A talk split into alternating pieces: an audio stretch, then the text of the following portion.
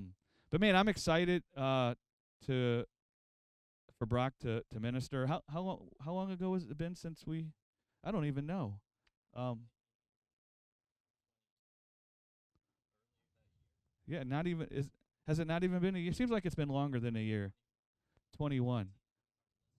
Yeah, but this guy is like a sponge with God, right? Like this guy, like God's out there ready to be absorbed, and this guy, what I find about this guy is he want he's absorbing it all, right? And he's just like let the Lord into his heart and his, you know, show me, show me yourself, show me the faith, show me all of it. And so when I listen to Brock talk, the thing that I like the most is that I'm listening to somebody that's building everything they're saying from the faith, right? From Christ crucified.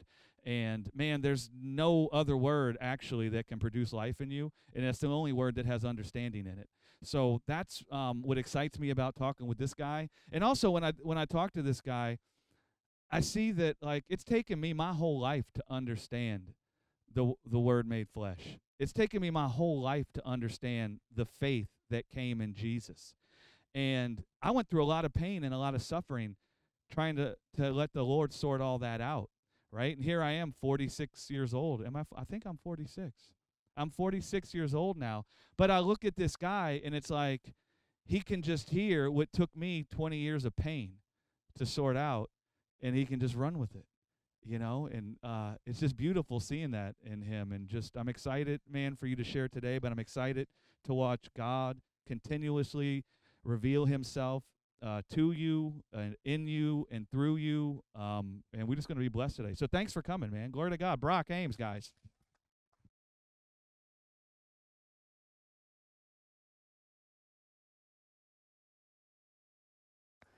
having me here. I mean, it's kind of like surreal, you know? It's like you've been listening to these messages for so long, you know, you've seen the the infamous blue lights and then you're here and you're with the lovely people and it's awesome and uh you know, I've often thought like we went to Bible school in Tulsa and at Rhema, me and Kylie. I know a few of you guys went. And I've always thought like why were why were we able to get out of it and not be bitter right? Because people get out of it but then they're like oh all that god stuff you know i'm done with that. Because they just experienced the lie you know and uh, they haven't experienced true life and i really don't know what it is. I think it's just a desire um, to know god exactly like greg said and um, i'm sure some of you know this. My one of my favorite verses, if not my favorite verse, is Psalms 22, 26. The meek shall eat and be satisfied. Um, as as like opposed to the glutton, right? The, what what is gluttony? I'm gonna eat and I'm never satisfied.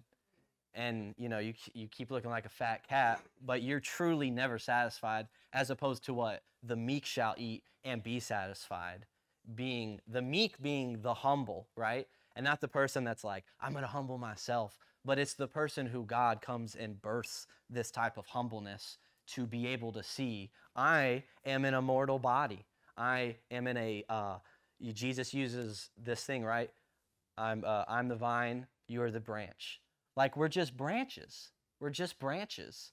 And we think that these branches are producing fruit apart from the vine. We think because of our our much money, our you know, our if for me it was always like if I could make the best music, then I then I would feel that life was with me. And that was a lie actually, you know, because then what happens when you're not making good music?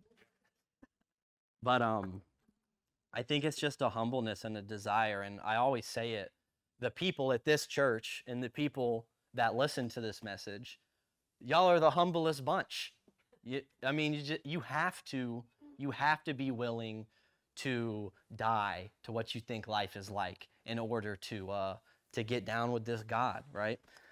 So the message is called "Conformed into His Death," and I'm just going to read this scripture real quick. Um, I I apologize in advance. I got some scripture for you guys I know most people don't care, but uh, I'm going to roll with uh, the long standing rule if I keep preaching and your butt hurts, you can get up. I won't be offended at all. I'll more just feel bad for you that you are missing out on the meat. unless you're just satisfied, you know? That's totally fine. Like, there was times I was talking to somebody, I think it was Jared. We stayed with him and Melinda this week, and uh, it's uh, it's crazy to me under the Andrew Wommack or under the Rhema or the Kenneth Hagin or whatever doctrine it is, like I could listen to an Andrew Wommack sermon or whoever it was, and if I knew the three verses that he went off of, I could listen to it one time and go and preach it. Wasn't hard. I could do it. I understood, you know, to that degree. When I started listening to Greg, that doesn't work. and it, and it, and if you're a minister, that's like kind of infuriating, you know, because in the middle of me starting to listen to Greg, we got a little home church going. So then imagine you're trying, your whole theology is being ripped the heck up, and you're over here trying to sit here and tell these people about God. That'll stress you out real quick. Um, especially if you're like me and you want the doctrines to be set, you want there to be the parameters, you want there to be a firm foundation um, within the scriptures, and even you know the scriptures are only as good as your image of God, right? Um, I you know I've heard so many people.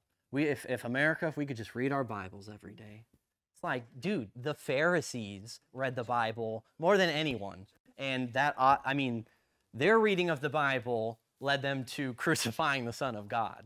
You know what I'm saying? Even though it wasn't even them. It was the death in them animating them. Does that mean there's something wrong with them? Does that mean there's something wrong with the scriptures? Nope. It's a perversion of those things, right? Philippians 3, Paul says here, uh, What things were gained to me, those I counted lost for Christ. Yes, doubtless, I count all things that the world could give me, I count them as loss for what? For the excellency of the knowledge of Christ Jesus my Lord, for whom I have suffered the loss of all things, and do count them but dung, that I may win Christ. And I want to be found in him, not having my own righteousness, which is of the deeds of the law, but that which is through the faith of Christ, the righteousness which is um, of God or the righteousness that comes f- by God's hand, and it's by the faith. And then verse 10 is kind of our key verse here. That I may know him and the power of his resurrection. And we all want to stop right there. The power of his resurrection, right? We all want the power of the resurrection. Uh, but the next verse, the fellowship of his sufferings. That sounds a little, you know, the the power of the resurrection's like, oh yeah, give me that. Give me that slice of pie over there. And then he comes in the fellowship of his sufferings, being made conformable unto his death. Like from a from a lot like I'm not gonna let's let's step away from the Christian terms for a second and like as a logical just human being. If I just came to you and I was like, you know, I want to be conformed to the image of the death that Christ died. It's like, what does that really mean? I mean, like, it sounds super abstract. I remember not knowing what it was meant and asking people in my church in Tulsa, what do you think this verse means and stuff? And, uh, you know, and he says uh, right after that verse, and I'm doing all this if by me any means I might attain unto the resurrection of the dead. So what's Paul saying? Uh, I want to suffer with Christ so that I might get resurrected from the dead. Is that what he's saying? No, he's saying that, uh, and I'm going to show this in a lot of scriptures later on in this, but Paul experienced the, the glorified Jesus, right? He's living his life, he's got his mind frame. He's literally going to kill Christians on his way, and he encounters Jesus, right? and he sees this resurrected, glorified man. It would be like if you, you know, I, sometimes I get lower back pain a lot. And if you ran into somebody who was like, you know, 70 and they had no back pain and they were just running, you would be like, how did you get like that, right? Uh, when you meet people that uh, have a lot of money, your first question's like, how did you do that? What was the route that you took to get to this end goal, right? And when Paul saw Jesus not just as Jesus of Nazareth, right? But the God man. He saw God and man joined together as one, and that flipped the script on everything he ever thought about God, himself, and life. And so, just like I was saying, Paul, just as we we kind of do here, we're uh, he he started to reverse engineer what he saw. How did this man experience God? And he says here, I want to experience the power of his resurrection and the fellowship of his sufferings, right? So I'm going to bring all this to the to the cross and then we're going to bring in the resurrection and then hopefully zoom it out a little bit. But there's a lot of different dynamics at the cross. I mean, it was super challenging to try to figure out what am I going to say? I knew it was going to be about the cross because most of you that listen, you know, I just about the cross. And I know in the future there will be other things that we're able that I'll be talking about more in depth, but once I saw, once I saw, man, that the cross was the power to life, my whole my whole world changed. You know, um, it's kind of interesting. You guys kind of are just seeing, you know, this particular one moment of, you know, nearly two years of this message kind of culminating inside of my heart, right? Uh, but you didn't see you you don't see the everyday struggle. You know, I didn't go. I I, I fortunately didn't have to suffer as long as Craig and and some of you guys, but yeah, amen. But um, the everyday struggle, you know, there's many times me and Kylie are on the verge of divorce because, um, you know, we got married when we were in a word of faith type of environment, uh, a, a church type of environment, you know, look a certain way, talk a certain way, believe a certain way, act a certain way. And so it's kind of like, you know, if you look like I do, you know, I've had people say, he doesn't need to be preaching with a hat on. You know, that's ungodly. And, And so I went from looking like this, right, to I'm wearing suits everywhere. And people have a hard time believing that. And I get it because I because of how I look now. But, you know, my friends were kind of like cuz I went from this like, you know, doing drugs, making rap music, not that there's anything wrong with rap music. All right, let's get that straight. Um, and just, you know, just just gaining the world unto myself. You know, I thought that if I could uh, make good music, if I could get with chicks, if I could do enough drugs, then I would kind of feel this. You know, Greg always talks about this kind of uh, melancholy sadness he had his whole life, and that totally resonated for me. I mean, from a young child, I hated, I didn't like being a kid. You know, everyone's like, oh, I wish I could be a kid again. I didn't like it. And as a kid, I knew as soon as I'm a, an adult, I can just live my life however I want, right? And so I didn't enjoy being a kid. I felt a lot of lack. I felt like everyone's just telling you to do this or do that and go over here and you know you got to look this certain way and then if you if you come up in a church background you know those two things don't mix i'm totally the kid that's like you know don't touch that thing over there and then i'm gonna go touch it you know if you've seen asher if you've seen the son you've seen the father right he, asher does not stop man he woke we, we woke up at like uh, six this morning to kind of get ready pack everything up uh, drive from jared's house over here and uh, Asher, I'm not joking, like he woke up at like 6:50 and then he was like, "Let's go." He does not have some morning grogginess. I don't know. He's ready to go, man. I don't know where he gets it from. Anyways, I'm getting off track, but uh when we when me and Kylie got married, we were like kind of different versions of ourselves, right? Kind of this like polished, cleaned up version.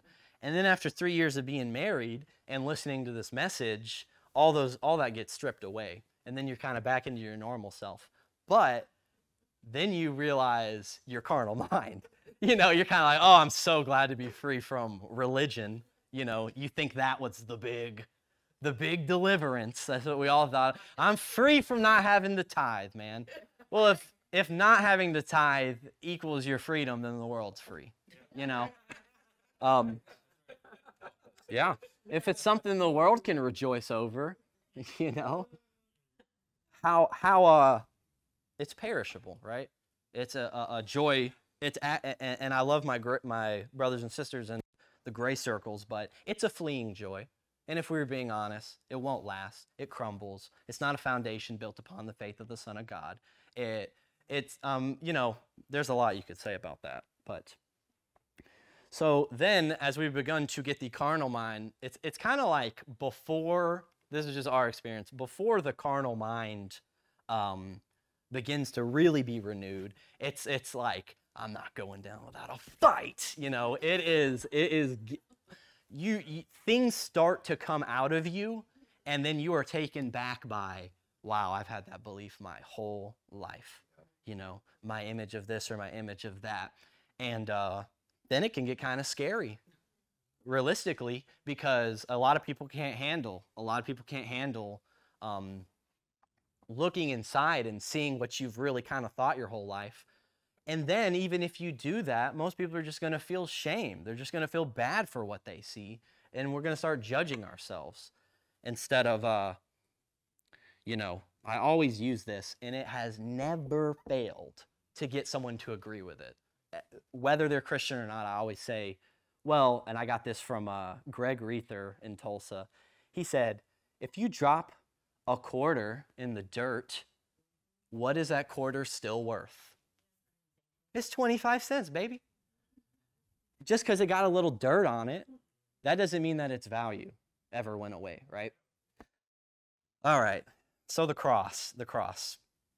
There's a lot of different dynamics at the cross. I, I see a lot of different things. There's like a work that God is doing, uh, which is the work of the faith, right? He's putting the faith on display. Um, God had a plan for us to be with Him forever in glorified flesh. I mean, just simply put, God and Jesus and the Holy Spirit, the way that I like to phrase it is kind of like you guys ever play Mario Kart? So, Mario Kart, you can play four players on the old one. And essentially like the godhead uh, let's say like mario kart is like the life of god right? You live in this you move in this you have fun with it. And the godhead was having like such an enjoyable time they were like man this is awesome you know what we really need a fourth player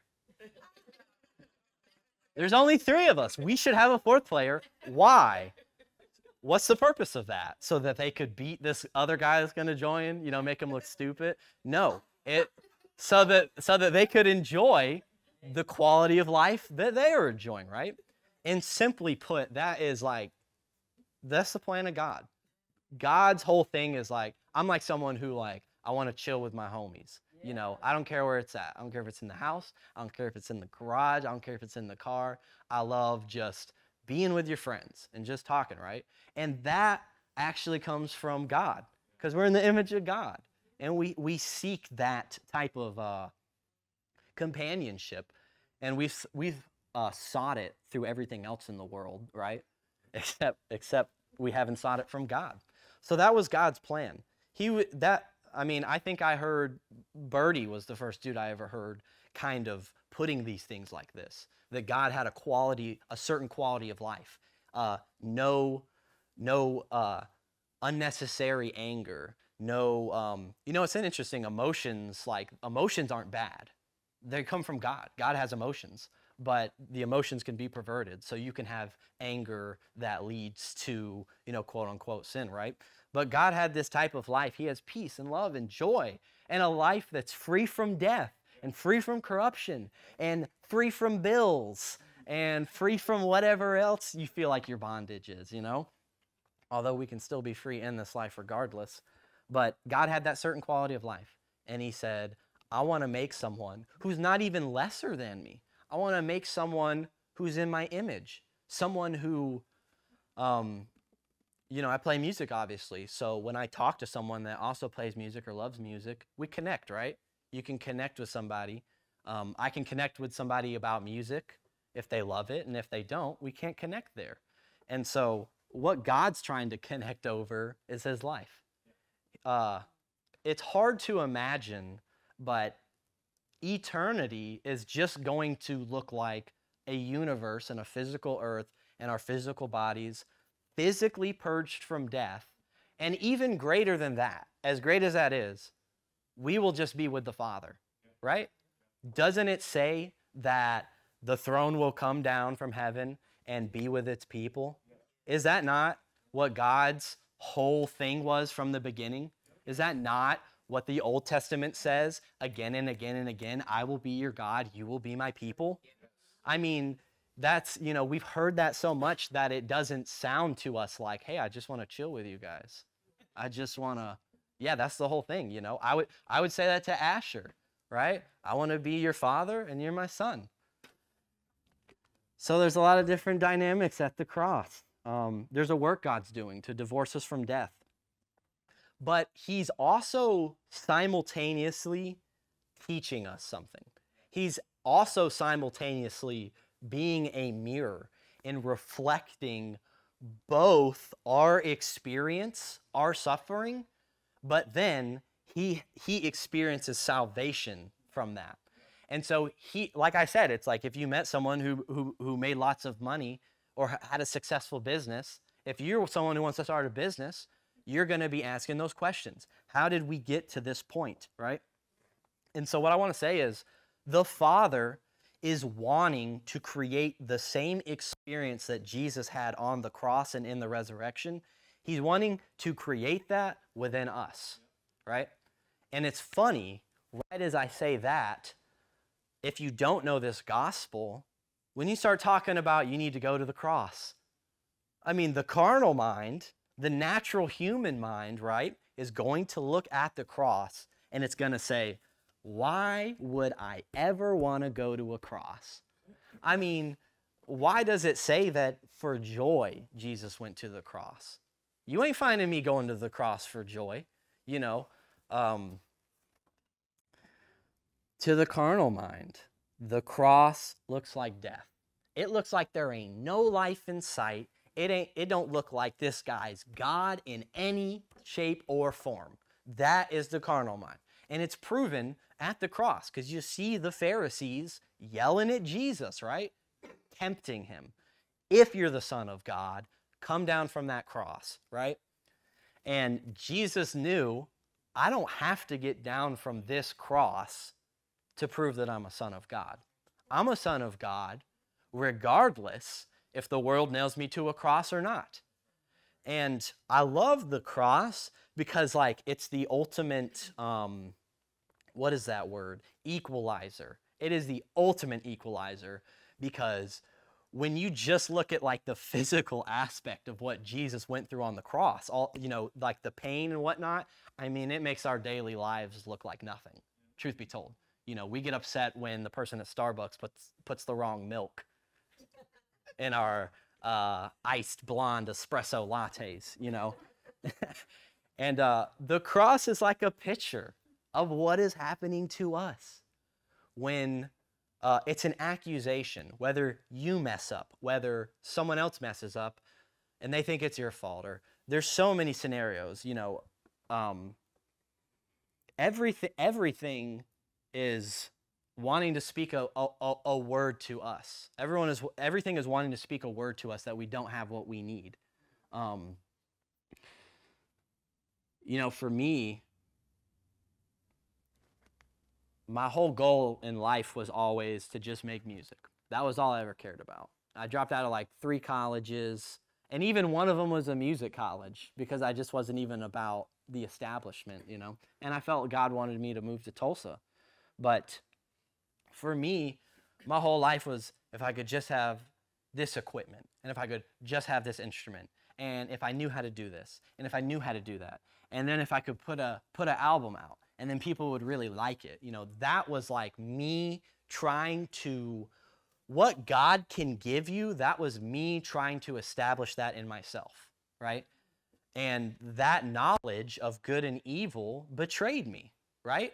Because what happens when you don't have the equipment? What happens when you're not making the music, right? Um, what happens if you even get through all of that and then at the very end people are like, oh, we don't even like your music?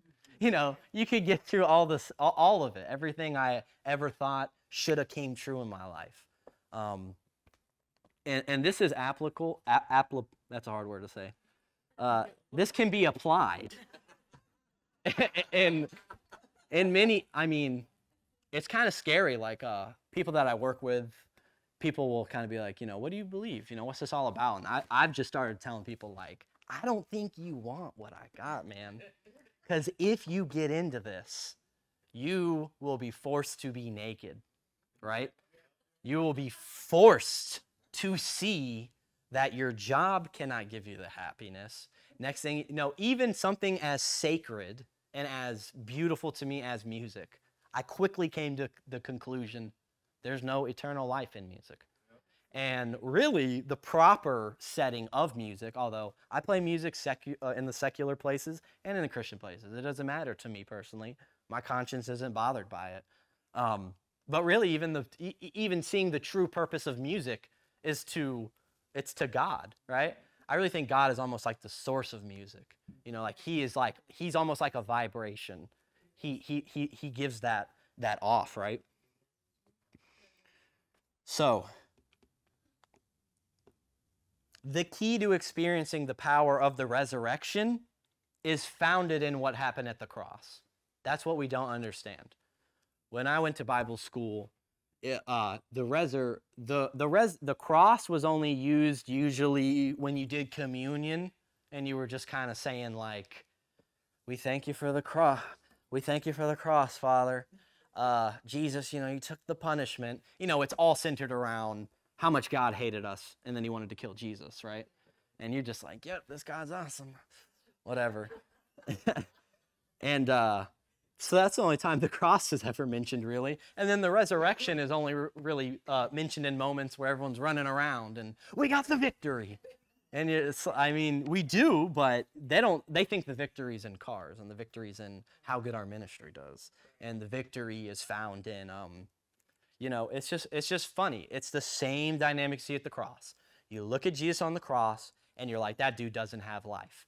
Take it to the churches, especially. I know a lot of you guys came from like the charismatic word of faith circles. But boy, if you didn't have that shining Rolex, that mean God wasn't blessing you. It's just like a Jewish person, you know? Uh, Lazarus just laying on the ground, you know? That God's not with that guy. God's with that rich man. God's with the prophet. God's with the pastor. God's with the priest. You know. So now we gotta. So now we gotta make the ushers carry the wife's purse on the way to coming up to the state. I mean, just nonsense. You know. Uh, touch not God's anointed. Yeah. You know, uh, God's anointed is Christ, and Christ was not touched by death, even on the cross. That's what that verse is actually about. Okay. The way you experience the power of the resurrection. It sounds so good to the ear, the power of the resurrection. We really want to live in that resurrected life. And amen. I'll say amen 10,000 times to that. But what I have found, uh, both in my own life and what I see within our body of believers here, uh, I think that the emphasis really needs to be turned on the power of the cross. Because once it is built upon that, you will be experiencing the power of the resurrection. And you won't have to be trying to make it happen. Um, I've talked a lot about this on my podcast. You know, it's kind of funny. Another area of my life. I always, since I was a little boy, I always knew I want a child and I want a wife and I want a family. I remember being in like uh, preschool and seeing a chick across the way and being like, "Hey," she was an older lady, you know, and uh, and Kylie's three years older than me, so uh, I guess I always had a taste. I'm just joking. And uh, so that that was always a desire of mine. So when I instantly started to hear about this gospel about this God who has who wants a family, who is a family, the Trinity is a family, um, I it was very very very easy for me to connect with that because I understood what it was like to have this desire of I want I want God I want a family I want to share my life with people. Uh, obviously when i was five i did not understand the implications of what all it takes to be a husband and what all it takes to be a father i mean it is a, it is a full-time gig and it's it you know me and kylie are kind of like we're we're all in people. So i just felt like we got to the point in our lives where we realized what god was doing. He was working on the carnal mind. And of course we were just like yeah let's just blow this junk out. Let's get this all out of here. Let's just do it all right now. Because it's like um, Kylie's pregnant was like very she was very violently sick and then the delivery was even worse. So that was like the cherry on top of the whole experience and then of course you know uh, when you just are coming in from outside and your pregnant wife can smell the outside you know that creates tension between you and your partner right so you know with the sick wife and, and, and kylie was the type that never wanted kids um, with her whole life, she was never that into it. And so, from her angle, you know, that's a lot to deal with. Uh, all of a sudden, you got a kid. And then before that, we had a miscarriage. So it was just like literally on the way moving from Oklahoma to Wisconsin, she had a miscarriage like in the hotel we were staying at. So, you know, looking back, that was kind of like the that was like the first and keep in mind we're coming from tulsa where everyone and their mom's praying over you know god's going to do great things over you. God's going to do this god's going to do that. And you know what? God did do all of those things but not how i thought those carnal things i thought it was going to be the church. I thought it was going to be this. And you know what it actually looks like? It looks like peace in my heart. It, it looks like i'm having an ability to love my wife greater to be there for asher more and uh, it's funny how God does that. You know, it, it, it's classic. We read in the Old Testament, we, we read all these things. We think he's talking about this, and he was always talking about this. And we have the same experiences. We all have, like, you know, you get words from the Lord from people. And I have found that actually most of those were pretty accurate. But because of my carnal interpretation, people were kind of telling us stuff like, when you get there, uh, there won't be any, um, there won't be any sawdust meaning like there's no more work to be done. It'll be finished. And so we're walking up into Wisconsin, you know, thinking, oh, yeah, this is going to be great. Uh, and it's not like we were like, yeah, we want the big church and the this. Like, we're just ready to preach the gospel. And if there's a church, sweet. And little did I know that the work was already finished because, you know, you had Gospel Revolution with 10 years of messages. And I found that to really be the thing that was waiting for me. Not that I had to move to Wisconsin to listen, but it, it, it, it between all these, so a miscarriage happened. We're moving. We're doing this church. It's not going how we're looking. She's pregnant. She's upset. I'm getting salty, you know. And you uh, cannot do marriage marriage things, right? Uh, when your wife is sick. So the dude's getting salty, and then the chick's upset. I mean, you know, it's real life stuff. Like th- that's the stuff people don't talk about. and all these things, man. Uh, finding a good job was hard in Wisconsin, one that I liked and one that paid well. And all these things actually ended up being a blessing. And that's not because God caused them. God does not cause death. Death does not come from God. It's, it's not because God caused those things, but because of those things, um, most people might try to like run but I was telling Kylie the other day, like, I do really good with my back up against the wall. And it's mainly just because I mess around up until the very last second until I have to. Yeah. And then and then I'll do something extraordinary, you know. not a good way to live life, you know. Uh, not a good formula for bills. Uh, not a good formula for changing your oil, you know, not not practical. And my wife's bared with me. yeah. Oh my gosh. Yeah. Uh, I real I realized about halfway through or towards the you know three years being married, I was like, I've pretty much spent my whole life just trying to get good at music, and I didn't work on any other practical skill. so, you know, and then and then next thing you know, you're married with a child, and it's like, yeah, hey, you got to work, you got to save, you got to pay bills, you got to buy the diapers, you know. Oh, you got to go to the doctor. Boom, this or that, you know. Um, so in all those things happening, it became a cross unto us. And you're faced with a cross every day, you know, when that person's cut, whether it's the person cutting in front of you in traffic or it's a horrible uh, life circumstance. God uses the, I don't want to give the, the, the tribulations the glory. That's not what I'm saying. Um, I know Christians who have said that. And I also see that's just how the world thinks, right? The world, if you were, if, if you lived in the ghetto and you made it out, it's kind of like this thing of like, you know, I pulled myself up by my bootstraps. I got out. Um, and, and it's almost like a, like a, like a, like a boasting or a bragging in a, what, you know, people think, oh, hard times will make you have to kind of um, pull, pull yourself up by your bootstraps. And there is something true to be said about that as far as just how the world works. You know, if you are in debt, if you need a lot of money, you got to work really hard and make money and pay it off. But that's an earthly dynamic, right? That's an earthly dynamic. Um, man, so the power of the cross was really seen in our lives um, it was just tough. Like I said, we were on the verge of divorce many times because Kylie's like a more of like a type A, organized, you know, knows the numbers. And I'm over here on the opposite end, you know, kind of like, who cares about anything? Let's just chill out. Let you know, it's okay, babe. Everything's fine. Uh, and, and, and most of you, if you're married, you've probably experienced that. And I, I found that it only really came till you are like three years in. And then you really get to know this person. And then your carnal mind's like, man, I probably would have never married them if I had done this. But that's the way the world thinks, right? Let's live in an apartment for a year, see if we like each other, and then, you know, not us, man. I never even lived with a chick other than my mom before Kylie. So you can imagine, and here she is, you know, she was living in like the cities in Milwaukee on her own. You know, she's a grown woman. I'm over here fumbling around. God, I'm telling you guys, God just strung me along to this point. I'm not joking. I came to God on a on a mushroom trip.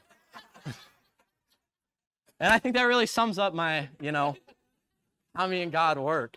I see my back was against the wall because my whole life I felt so depressed. And I, again, I thought, oh, psychedelics can help me cure this. And uh, I, for some reason, you're never supposed to do this when you're doing psychedelics, but I got in the shower in the dark, which is just dumb. That's like the number one thing you don't do on something like that. And so, you know, like I was like, it was too much for me. So I was just trying to like calm down. I was Christian my whole life. So I had a foundation. I spoke in tongues. I filled the Spirit. I understood Jesus, that He was God. Uh, but it was in that moment, it's actually kind of a picture of the cross, actually. I was in dark, I mean, literal darkness. It's dark. And so, you know, you're in the shower, there's the shower head, and there's the things. And I was over here thinking, all right, I'm going to get out the shower now. And, uh, and like, I can't, I cannot find it. I can't find the thing to turn it off and I can't even feel that where the water's coming from. And then I got scared. I got like really scared. And you can ask Kylie, like, I'm not someone that's like, you know, like we had a whole music set planned, and then last night we changed it all. So stuff doesn't bother me. I'm like as far as uh, being afraid or fearful.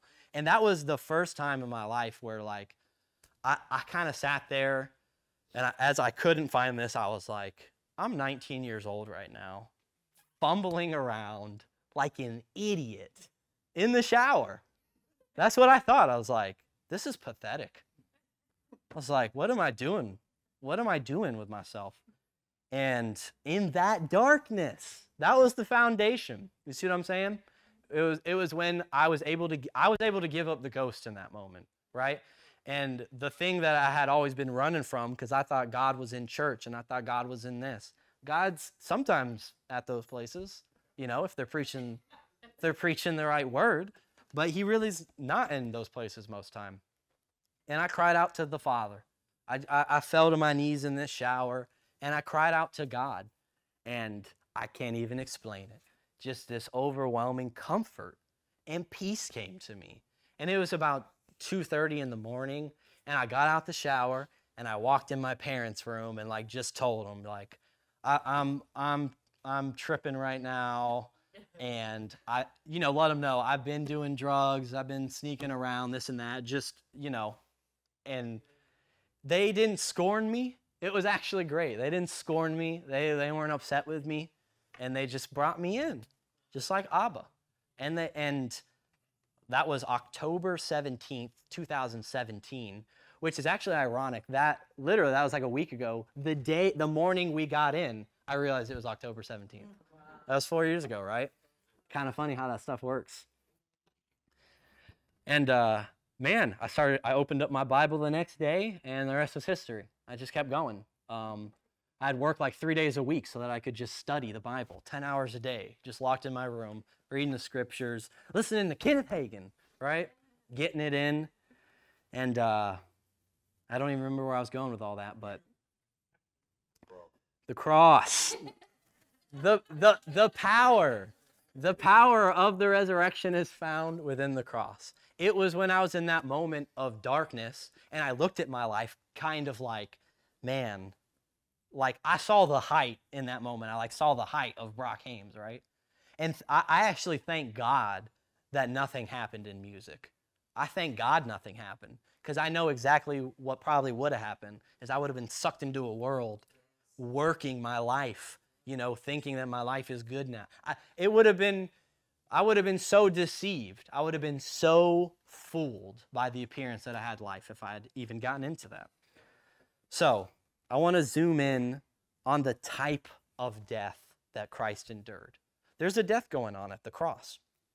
And as I said earlier, there is a work that God is doing which is vital, and we need to see that work because it is in that work that the faith is going to be produced in our hearts, and and and we're to start to um, we're to start vibing with God on what He's vibing on, and Jesus was showing forth a certain type of wisdom at the cross. What was that wisdom? If you've been listening to the podcast, you know God's my shepherd. I have no lack which is profound. Like I like I keep beating in, it is so profound for a man who's hanging naked on a cross to then come out and say, "My cup runs over, bro." It boggles the carnal mind. Boggles the carnal mind. I had some I said this the Bible study the other day, but it's just it's such a good illustration. Someone said to me at work, um, you never fizz, you never fizzle. And I was like, what does that mean? She's like, you know, the soda, when you shake it, it fizzes up and it go. She's like, you're not like that. Because she sees everyone else freaking out. And if it's, you know, if it's busy in a, in a restaurant, right? It can be stressful if anyone's ever worked in a restaurant. And uh, Jesus was showing us that certain wisdom on the cross. And when you take kind of this approach to the cross of God needed to, he's a holy God and you disobeyed his rules and he wants to punish you, but he's going to transfer that wrath to Jesus. And then we all were like, Amen. Thank God for that. But uh, it's like I said on uh, me, Kylie, and Jared's podcast that we dropped yesterday. If at the end of Star Wars you found out that it was Luke Skywalker the whole time, would that be a story about how good Luke Skywalker is? No, because at the end of that story, you would come to the conclusion this guy's messed up. He acted like the hero, and then, but he was actually causing all the death to come upon us. Um, that's not a good movie. It's not a good movie. That's why when you watch all these Marvel movies and all these superhero movies, like humans are crying out to see a savior. We want to see the hero win at the end. And if God if he's the reason that Jesus has to go to the cross, that makes him the enemy. And then you're just, you're so, it, like I said, it would have been like me being into music. You're so falsely deceived that that is the gospel. Here in the Western world, like we just have such a small scope on this huge, like this Christian thing has been going. And what we're teaching now isn't lining up what was going on over here when it first started. And uh, God's teaching us how to actually do that. My problem at first was I heard that God said you can have peace and love and joy in the middle of your situation. So, what's my carnal mind start to do, right? I'm getting busy. That's right, you know, by the, sh- by the uh, endurance of my will, I'm not getting off this cross, God and I still messed up the cross. I, I saw that the cross was the power to life. I saw it. I saw that in everyone's heart, God is trying to bring them to this cross, not to punish them, but because there's a death happening at the cross. And the death that's happening at the cross is a death to death. Jesus was not losing life. He was not losing life. He was gaining life. He w- it looks like he's losing life. You ask someone off the street, show them a picture of Jesus on the cross. Does that guy have life? I mean, take Jesus out of it. Just any dude on a cross. Nail me to a cross. It's going to look the same, right? And that's vital because Christ came to uh, reveal who we are in that scenario. And even greater, I want to say, reveal who God is in the midst of, of that tribulation. And God does not abandon us, and He does not tell us what to do and then walk away, right? He didn't do that with Adam, although we thought he did. Here's everything, Adam. You know, go play, have fun, figure it out. It's, it's, it's uh, you know, it's when Asher comes to a toy, like I have to show him how to play with it a little bit, you know, if he doesn't understand it. And the way that Adam was always supposed to take dominion over the earth was to establish the earth in Christ. That was the whole thing. It wasn't like this take your authority, Adam, and, you know, seize the earth. You know, if, uh, if, uh, if Adam was in uh, if Adam was in Gary and Shelley's old church, they'd be saying, Adam, you need to get your wife under submission, buddy. she been eating from the wrong tree. We saw her, right? So that's what I'm kind of diving into here a little bit is what was happening at the cross with Jesus. How is it life? How can it be the foundation of life? Because it's one thing for me just to get up here and to get my preach on and say, the power's found in the cross. And then everyone's like, yeah. And then we all go home, a, you know, a little happier. But to actually, um, I question God on these things.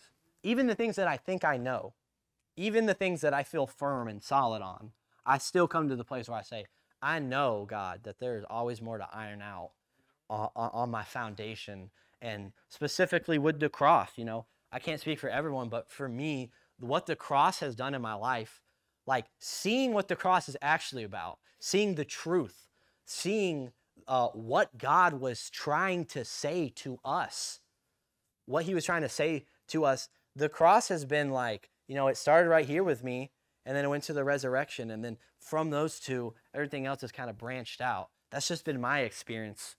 Um, so I feel, I have felt that I've tasted of the power of the resurrection in my life. I felt that I've, uh, but it only came from the time that I spent hearing about the cross. I mean, I have like a whole playlist with like 20 videos from, you know, a lot of people in, in our church that are all talking about the cross. And that's because I recognized, man, I need to hear about this cross because it's life giving. I, I know Greg says in one message, uh, I can't get enough of the cross. I'm running to the cross, right? In, in, in John 12, Jesus is talking about, I'm going to be lifted up, I'm going to be glorified.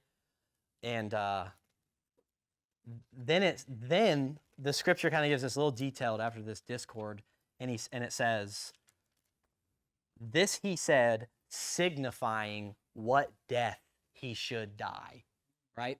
And when I read, when I saw that before we came here, I started to chew on what death did he die? What death did he die? I mean, it's it's kind of interesting because if you back up here in this passage, Jesus, God, He tells us what kind of death He died. You know what kind of death He died? John 12, 24. Verily, verily, I say unto you, except a corn of wheat fall into the ground and die, it abides alone. But if it dies, it brings forth much fruit. So Jesus is using our language, right? That's what a good teacher does. They take something that you understand and they take something you don't understand and they put it within that. And it helps you identify and it helps you connect the pieces. And that's exactly what Jesus is doing here with, with a seed. If a seed goes into the ground, if it dies, it will produce much fruit. He, he is talking cross resurrection language right here. He is like almost prophesying what he himself would do to reveal the way unto, to reveal the way to the power of the resurrection. And, you know, it's kind of foolishness. Like, if you were looking at a plant, I'm not sure if no one told you if you could deduce, well, let me take a little seed out of this little thing and let me plant it in the ground and then watch it grow. But, you know, we just want the fruit. That's my whole point about this whole the power of the resurrection is found within uh, being conformed un, under his death. If we want the fruit, we have to be intimate with the seed. And so he's explaining this here. He goes on to the next verse He that loves his life shall lose it. That can be kind of like conflicting because if you feel like you love your life and you're like, I have to lose it. Again, the carnal mind thinks, why would I go to the cross? Why would I go to the cross? It's pain, it's suffering, because that's all we've associated the cross with. And there is pain and suffering at the cross. I mean, don't get me wrong. But the only difference of what I'm saying and what everyone else is saying is this pain and suffering didn't come from God. That's where we get kind of twisted. And it kind of uh, forms this fake thankfulness towards God because he was so merciful in killing his son. I mean, you could not, you, you, if I killed Asher, no one in this room is gonna, he was so merciful. That guy's filled with love. He loves his child. You know what? He actually probably loves me too. I'm going to run boldly to him. No. You're going to lock that dude up because you're going to call CPA on him. So he says, He that loves his life shall lose it. He that hates his life, here's a little caveat, in this world shall keep it unto eternal life. Right? You got to point out the in this world because I promise when uh, when God is returning to the earth uh, uh, in his physical body, right? When Jesus comes back, the end of days, uh, really it's just the start of days, if we're being realistic here. But when he comes back, there's going to be two different dynamics going on in people's hearts. There's going to be people like us who we know that God is Father. And he comes, and guess what we're going to he we're going to see him, we're going to see ourselves, be like we're just like him. And we're going to run to the Father, right? Just like the prodigal son. Uh, whoa, I'm a, I'm a son. And then he ran home to his father, right? The other thing that's going to happen is people are going to be like Adam. They are going to shriek away from God. They are going to say, I heard your voice, God, and I was afraid. And what is the voice of God, right? Is it not Jesus Christ? Is he not the Word? Is he not the voice of God? And so I really like that Jesus specifies here in this world. So what's he talking about? You love your life, you shall lose it. I mean, that sounds horrible. It sounds like the cross. And then in the opposite, he says, He that hates his life in this world shall keep it unto eternal life. I'll just, uh, you know, I have right here written actually, uh, you must hate the life produced by the works of your own hands. We'll read the verse like this He that loves his life that the world has served him, and that he has served his, himself, the person who is their own God, that loves their own life enough to be their own God in that type of way, they will lose their life because the works of man's hands are perishing. I mean, I just like laugh at all of these famous people and all these rich people and these rappers and these musicians and everything because it's like they truly think that they have ascended unto godhood. They truly think, whoever it is, Donald Trump, Joe Biden, it doesn't matter. All of these people, they think that because of their status, because of their money, because of their experiences, because of their wealth, whatever it is, why they think they're great, it will perish. It will crumble. It is corruptible because God's the only immortal, right? And if your gospel is built upon, well, every human's eternal, and you just need to decide if you're going to go to heaven or hell, well, then the, if that's true, then there'd be no significance when Paul says, um, Paul says, sorry, I heard that, and you know, Asher ears. You're like little kid. uh, where was I at? Paul said. Paul said, God is the only immortal. That's significant. I wish there were more uh, verses that just like plainly said that.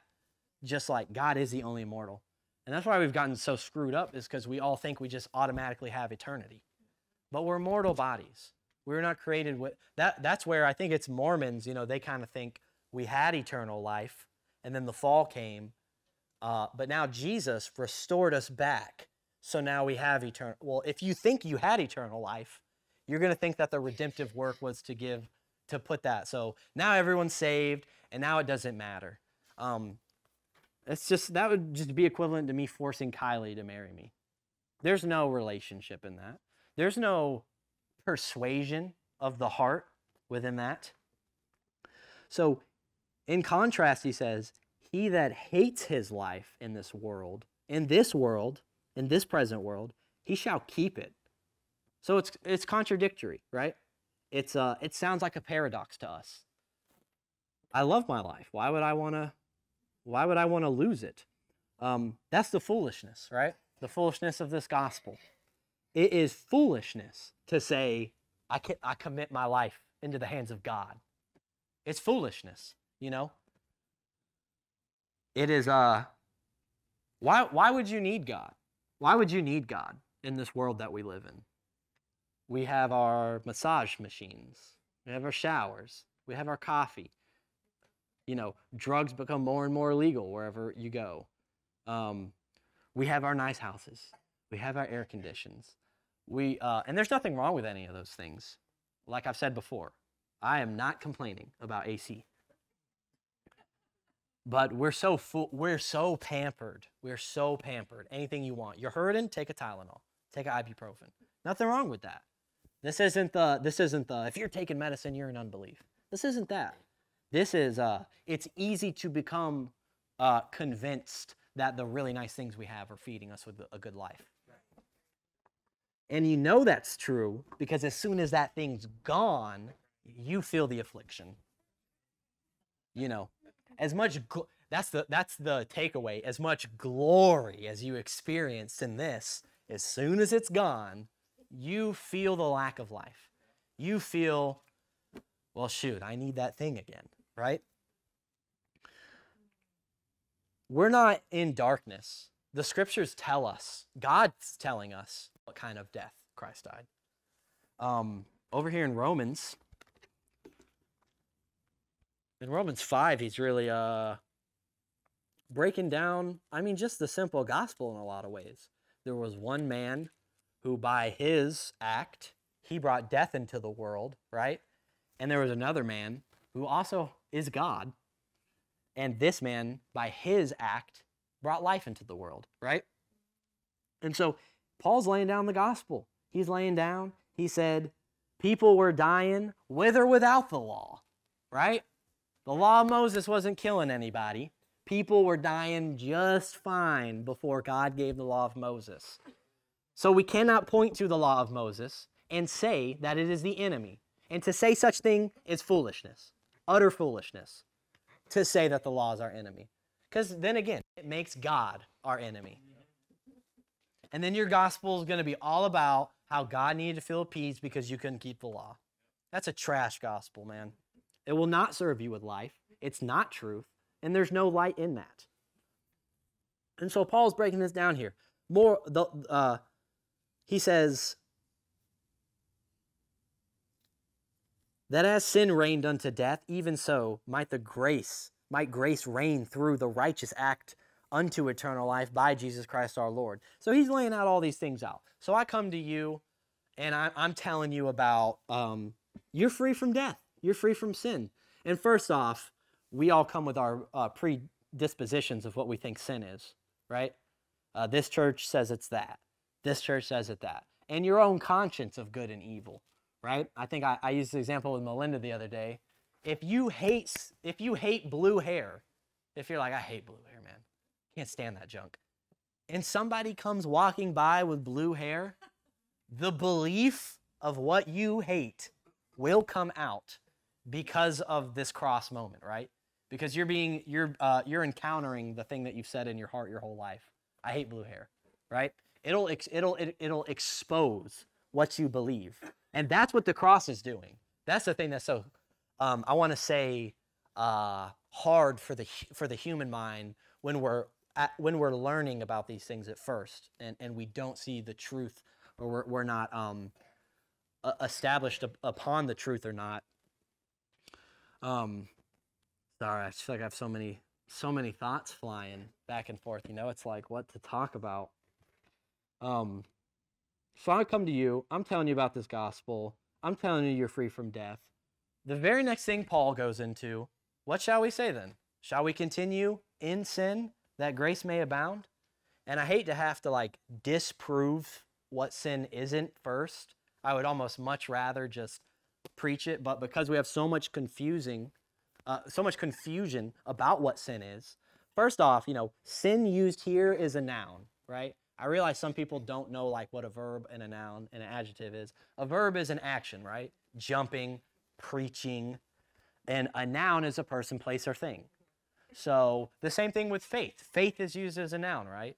So if every time you're reading the word faith in the Bible, you think it's a verb, you think it's something you're supposed to do, well, boom, you're going to be interpreting every verse, you know? Have faith. Oh, well, I got to get busy having faith. Same thing with sin. If you think sin's this verb, if you think it's an action, and it can manifest that way. I'm not saying that th- that um, a dude getting angry and beating his wife isn't. Uh, that's not from God, right? But that's the fruit. By the time that dude's beaten his wife, quote unquote, there has already been something in him persuading him that he doesn't have life.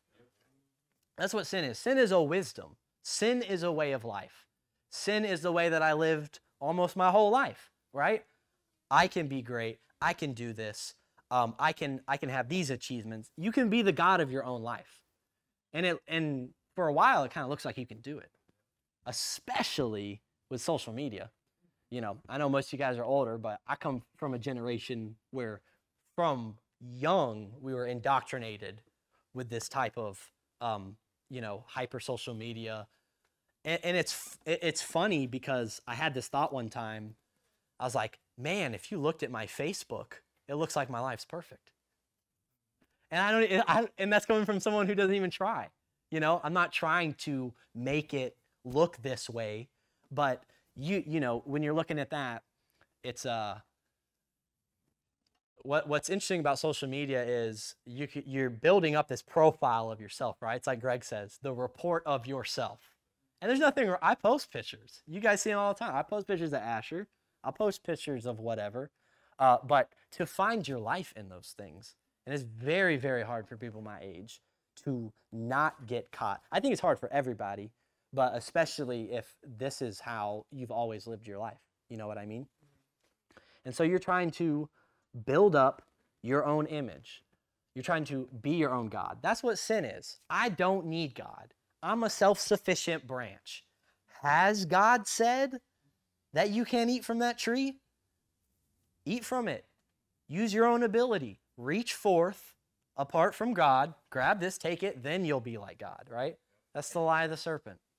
It's the same lie. He came to Jesus to the cross. If you're the Son of God, get down from that cross. If Jesus would have got down from that cross, he would have been doing the same thing that Adam did. And the reason why I say that is because uh, God's whole thing is like, I'm able to satisfy you even when you're on a cross. That's his whole thing.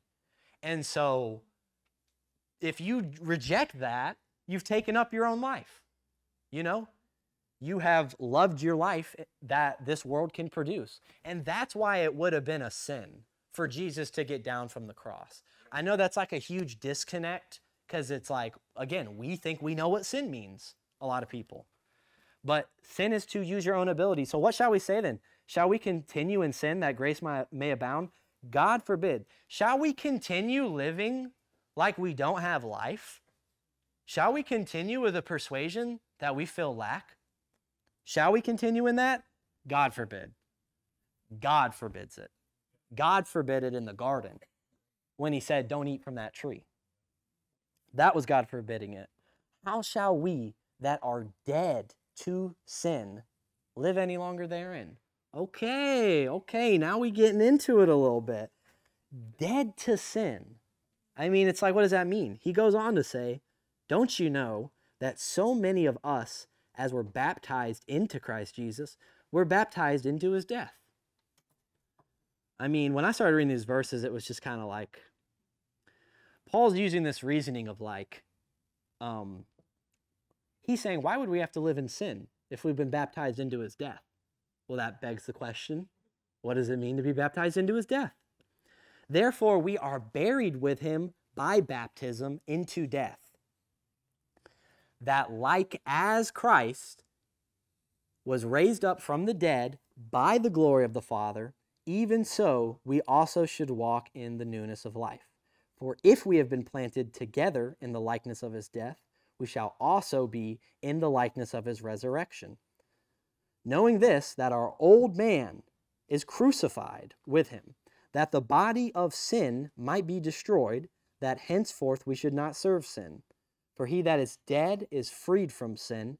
Now, if we believe, or now if we be dead with Christ, we believe that we shall also live with him, knowing that Christ, being raised from the dead, dies no more. Death has no more dominion over him. And I have written right next, I have written here, or me. For in that he died, he died unto sin once, but in that he lives, he lived unto God. So, do you see this dynamic that Paul is laying out for us? He's saying, if we've been planted together in the likeness of his resurrection, if we if that has happened, then we will also be raised into the resurrection. Or if we've been planted together in the likeness of his death, excuse me, then we will experience his life as well. If we be dead with Christ, we believe that we shall also live with him. Check out these verses in 2 Corinthians 4. Do you guys see what I'm getting at? Like Paul's laying out there's a death, but there's also something that happens because of that death. Check out these verses. Uh, we're troubled on every side. This is uh, 2 Corinthians 4. We're troubled on every side, yet not distressed. We are perplexed, but not in despair. Persecuted, but not forsaken. Cast down, but not destroyed. Doesn't that sound like the cross? Is that not Jesus? Was Jesus not having trouble on every side, yet he was not distressed? Uh, was he not perplexed, yet not in despair? Was he persecuted, yet he was not forsaken? Cast down, yet not destroyed? You see how I see that verse in the cross? I see, I see Paul laying out his experience of the sufferings, and then he says, But I see within God that in the midst of tribulation I can have life. Uh, all verse 10, always bearing about. I mean always. That means always. Always bearing about the bo- in the body the dying of the Lord Jesus Christ. That so that that means like so that, right? I'm bearing about the the Bible language can sometimes be hard to declutter, but I'm trying to make it simple where he's saying I'm bearing about in my body the dying of the Lord Jesus Christ, so that the life also of Jesus might be made manifest in our body. That don't sound like the cross preaching I ever heard. So then death works in us, but life in you. We having the same spirit of faith. Who what who's the spirit of faith, right? Is it not God? And then Paul comes and says, We have the same spirit of faith. We have the exact same spirit of faith according to as it was written. He quotes the Psalms I believe, and therefore have I spoken. We also believe, and therefore we speak. And then that's when people come in with the see, you got to believe in your heart and you got to speak with your mouth. And once you do that, all the things that you want are just going to manifest. Uh, it, to me, it's just like read the next verse. We believe, we believe, therefore we speak, uh, semicolon, right? Knowing that he which raised up the Lord Jesus shall also raise us up by Jesus and shall present us with you. So, what is it Paul's believing? And what is it Paul is speaking? He says in the next verse, We know that he which raised up the Lord Jesus shall raise us up also. That's the spirit of faith. So, simply put, the spirit of faith in context of the cross is Psalm 16, right? You will not suffer me to see corruption. And then this is where the rubber meets the road. In our lives, when we begin to be afflicted, uh, I'm the type of person where like most of my affliction doesn't come from the outside. It's not coming from what's happening to me. It's more what I'm feeling in my heart, the internal affliction that I feel. And in those moments, the, the practicality of it is is when you are experiencing hard times when you're experiencing the serpent coming to you whispering telling i mean it's really not whispering. I mean it's a it's a loud megaphone in your face actually. You know you don't got life. When when the serpent comes to us to tell us that the significance or why I place so much significance on the cross is because like when you see Jesus resurrected, it's easy to see that this man's filled with the life of God, right? It's it, it take it's not, you know, Paul who wasn't a born again man from above, saw it and it made him reconsider his life. What where the cross uh where where it really has helped me is it showed me how to operate while I'm living in this mortal body, right? Because it's easy to look at the resurrection and be like, I'm going to live in the resurrection. Well, that's great, but I still got a flesh. And my flesh isn't evil, but that which is evil is trying to come to me and uh, get my flesh to work, right? Uh, get me to use my own ability to sin. That's what that's that's what the serpent is trying to get you to do. He's trying to get you to, you know, taking up your own life can look like serving in church. Mm-hmm. What does that do to your concept of sin? A person could be serving in church and they have a heart belief that they are gaining life because they are a minister. I I got a lot of amens on that because I know there's a lot of people in here that have done that, right? We most of us that have done any sort of ministry, we thought that was the key unto a good life. And if we weren't getting used, we felt bad. We felt like God didn't like us. God wasn't using us.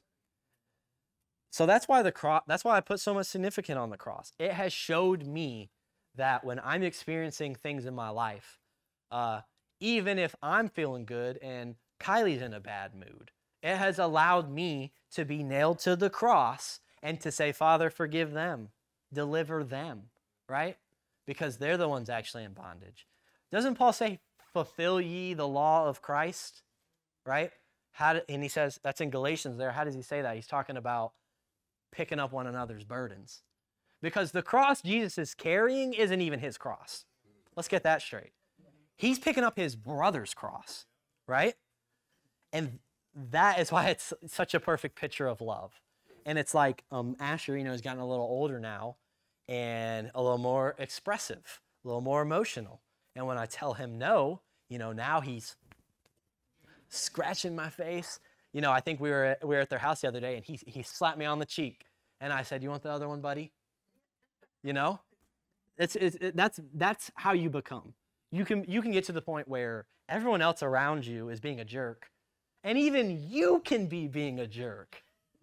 And you can still understand, well, this is what's happening to me. I'm feeling pressed in by death. It's causing me to uh, take it out on my wife or think it's this person or think it's that person. And if that person was gone or if this thing was gone. The, the cross is the, it's, it's the pathway. It's the pathway to experiencing the life of God. And like I said earlier, um, God was not losing life. Jesus was not losing life. He was actually shedding away the death. And that is one thing I really wanted to try to say here is the death you're experiencing on the cross, it's not pretty, right? Let's think about the physical cross. Like it's bloody. It's there's nails in the palm of your hand. You're carrying this cross. I mean, by the time he is already starting to go to the cross, dude's dude's almost dead, right? Because of the affliction they put him through. And uh when you're going through these things, man, it feels like you're just suffering. It feels like it's just you, you know. But what's actually happening that whole time is God is in there. The faith is working on your behalf to persuade you. And then it is just like Jesus says in Mark 4 a man plants a seed into the ground, it grows up, he sleeps night and day, and then it's finished and he knows not how it got there. And I like it's kind of funny. I told Kai the other day, for so long I wanted our marriage and our life and everything to like look like this. And the funny part is now it looks like that. But by the time it looked like that, I didn't even notice. I didn't even care. Because contentness comes from God, right? We're going to be wrapping it up here. You guys have been super patient with me. I appreciate it. Um, it's like, how is Jesus able to endure the cross? Like I said earlier, we're not going to go to the cross. And then, even if you could convince us to go to the cross, how do you get through the cross? What did Jesus see about God? What was he persuaded of? What persuaded him? Um, another good question is Did Jesus think he was dying at the cross? That's something you guys can chew on. Was Jesus nailed to the cross and was he thinking, I'm really losing life right now? Like, what was he chewing on? You know, I want to smoke on whatever that dude's smoking on. You know, how how how did he how did he come to this conclusion that God was with him? Right. The last thing I want to say is, it looks like death is nailing God to a cross. It looks like that, but the truth is, God was nailing death to the cross. Right. That's really what he was doing.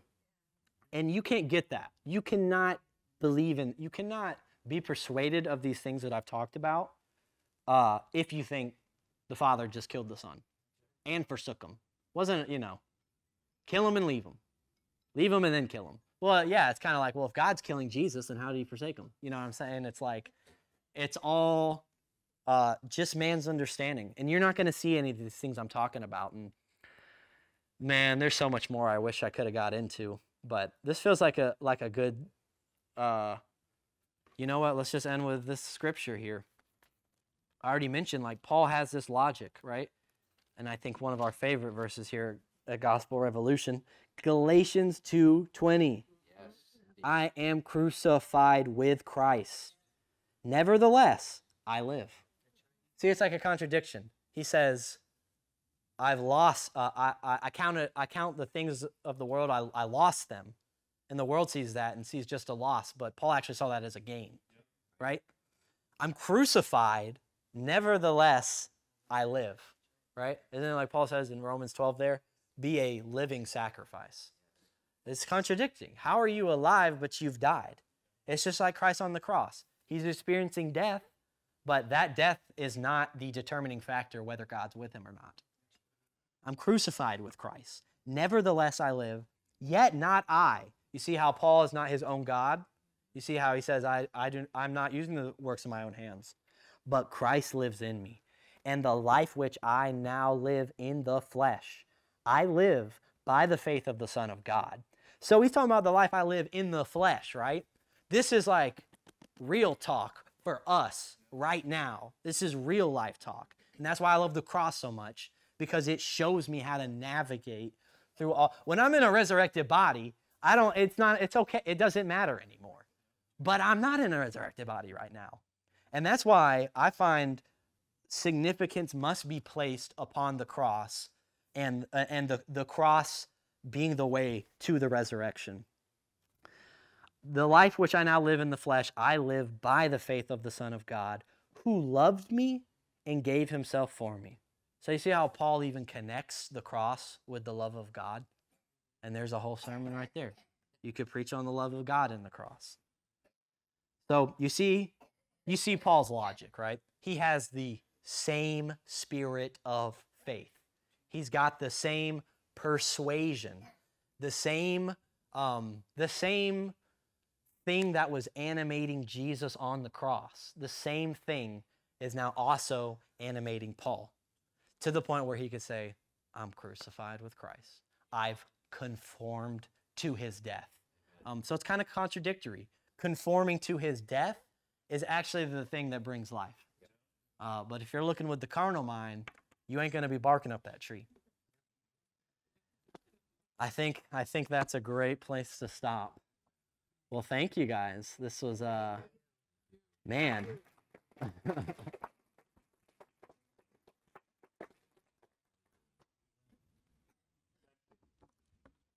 Testing. Testing. Thanks, brother. yes, sir. Glory to God. Thank you. Um, man, that was awesome.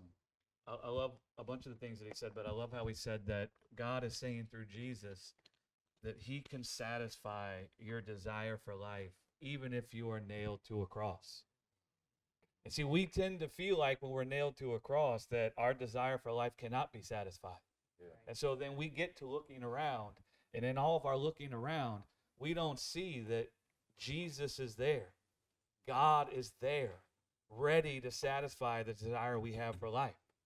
Right? And and so I just want you guys to know that you all feel like we all feel like we're nailed to a cross sometimes. And and Jesus, we see that God was there. Even though it looked like he wasn't, God was there to be what he needed in that moment. And I love what, what Jeff and Jim say all the time. Can we invite Jesus into this place? This this cross place? Can can, can we just ask Jesus to be what we need in this moment? Right? And that's where the gospel's trying to bring us. Because we all going to find ourselves in the moment of nakedness, the moment of confusion, the moment of hell, the moment where everything is just against us. And it's like God's trying to bring us to this place where He wants to be what we need. He's actually the only thing that can be what we need, right? All the other things we think can't be what we need. And He's like, Can I just be what you need in this place? Will you just let me be what you need? And He's just trying to show us that so that we'll say, Well, you, you're all that I need, right? Jesus, will you just be what I need in this place? Man, I promise you, like he just said, that's the foundation for an explosion from for, of life, where everything we were so upset about, so confused about, will fall by the wayside, and we'll start singing "Kumbaya." I, I'm joking. Um, I want to I want to give everybody an opportunity to to make a donation to Brock and Kylie if they want to. These guys, he don't want a donation. He didn't know I'm about to say that. His, his nice white cheeks, if you could see him, might turn rosy right now. But they weren't even going to come here to preach. They just wanted to come and hang out. And I was like, you must preach. and so, in light of, of that, well, we must take up an offering. Um, and you don't listen, as you guys know, there's no obligation. So if you feel in your heart you want to make a donation to Brock and Kylie, you could do it if through gospelrevolutionchurch.com.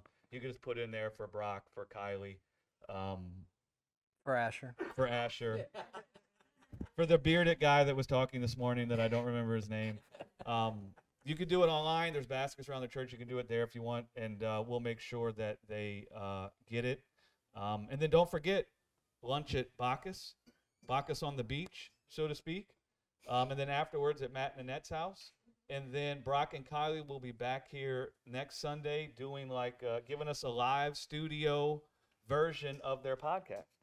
Um, and it'll be really good. And so come back for that. And uh, listen, Brock would Brock's got God in him. We have God in us. If anybody wants prayer, or if anybody wants Brock to minister to them privately, um, man, he's up here and he is happy to do it. So uh, he'll just kind of be floating around and hanging out, and uh, be he'll be the manifestation of Jesus for you in this place. Hallelujah. Thanks a lot, brother. Glory Thank to God. you, man. Thank you. I'm start flinging my sweat on you guys. Thank you guys again.